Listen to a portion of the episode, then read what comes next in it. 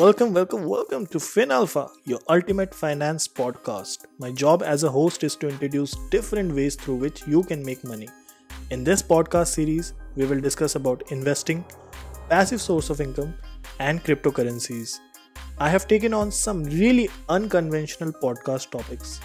Topics like invoice discounting, auto sweep account, and even RBI retail direct scheme. So let's start with today's podcast. Welcome to the podcast and in today's topic we will discuss about a very weird way of deciding on how we should approach our mutual funds.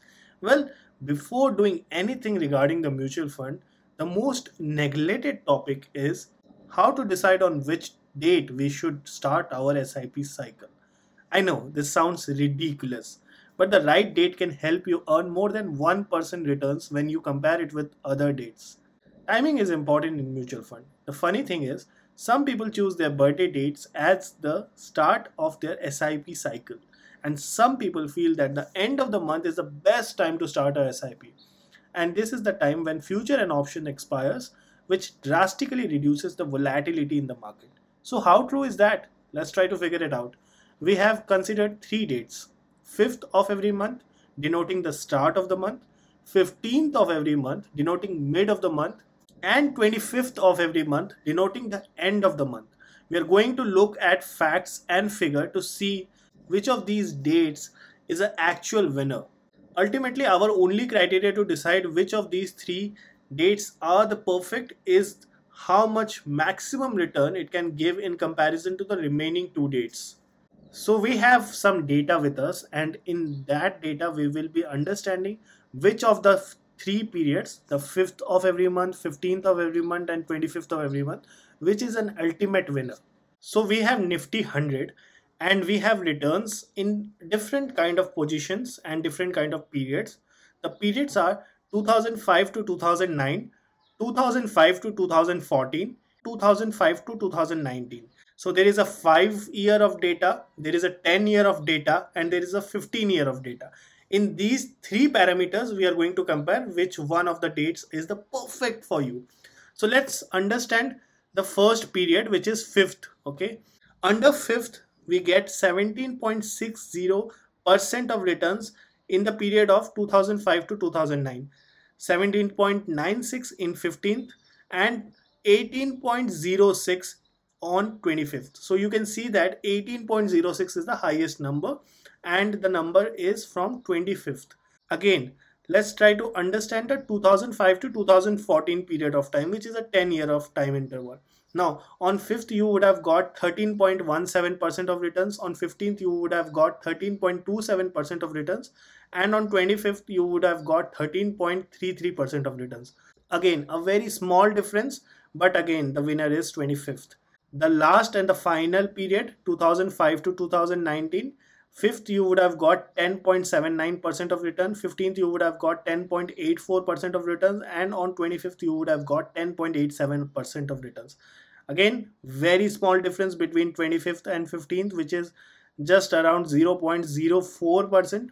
I guess 0.03%. But again, the clear winner is 25th. Now, the same we will do with Nifty 500 index. And then again, comparing Nifty 500 index, we got on 2005 to 2009 uh, fifth we got 17.02 15th we got 17.37% of returns and 25th we got 17.52% of returns. Now that is a difference you see here right? Between 5th and 25th you see a 0.50% of returns difference and 25th is a clear winner. Again when we do that with 2005 to 2014 we can see that there is a 12.64% returns on 5th 12.74% returns on 15th and 12.82% on 25th. Now 25th again is a clear winner. And when we compare the time frame to be exactly 15 years which is 2005 to 2019 fifth is 10.31% returns 15 takes 10.36% returns and 25th takes 10.40% of returns.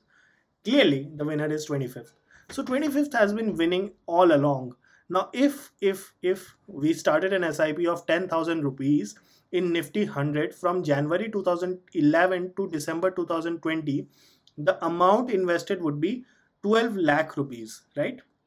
which is a 10 year time period, the value at the end of December 2020 would have been if you would have SIP investment done on 5th would be 22 lakh 6865 if the SIP would have been done on 15th it would have been 22 lakh 5085 and if the SIP was done on 25th of every month it would have been 22 lakh 8778 so in terms of numbers also we have seen that 25th is a clear winner. And you can clearly see that the difference is somewhere around 1500 to 2000 rupees now as you see the time period increases. It hardly matters whether you choose 5th 15th or 25th but when you have a shorter period of time in terms of mutual fund investment then the clear winner is 25th but if you are looking at a larger or longer horizon of time then it hardly matters. But if you have to choose one then go for the last week of any month. That brings us to a question a lot of people have two different mutual funds. So in such a case should you choose the same date for both the mutual funds or different dates for two different mutual funds? Now we will again compare it in the time period of 2005 to 2009 which is a 5 year period. We'll again compare it with 2005 to 2014 which is a 10 year period and 2005 to 2019 which is a 15 year period. Now case 1 is the same date SIP it's a multi SIP now if you would have chosen the same date for them then you would have got 17.31% returns for 2005 to 2009 on the same time case 2 is different dates. Now you would have got 17.56% now again 2005 to 2014 10 year of time period case 1 same date 12.91% returns and case 2 different dates chosen 13% return. Now again case 1 10.55% returns 15 year time period of 2005 to 2019 case 2 is a different date altogether which gives you 10.60% of returns.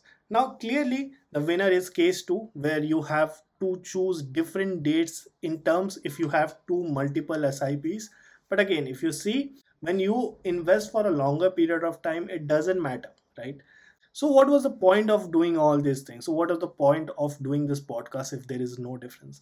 Well there is a slight difference which can mean a lot of money uh, when it comes to smaller time horizon when you're choosing a mutual fund that isn't that huge that isn't uh, has a longer tenure of time then you should go for the last week of month and if you're choosing for a larger horizon of time frame 10 year 15 year 20 year then it doesn't matter to be honest. But again if you have to choose one date choose the last week of the month which is the most golden period of time. That's it for today's podcast. I hope i gave you something to smile and look forward to whenever you're choosing any mutual fund sip if you are, haven't selected any date then uh, definitely you should choose the last week of any month. That will help you a lot. Um, in terms of returns and in terms of more you know there's lesser volatility in the market during that time. It is uh, hence proved. So that's all for today's podcast. I hope you enjoyed it and hope you learned something out of it. And if you did give a smile. That's all i want from you do share this podcast and do let me know if you want me to make a podcast on any particular topic. Thank you so much. Bye bye. If you like the podcast, consider subscribing to it on whichever platform you're listening it on and also share it with your friends. Thank you so much, guys.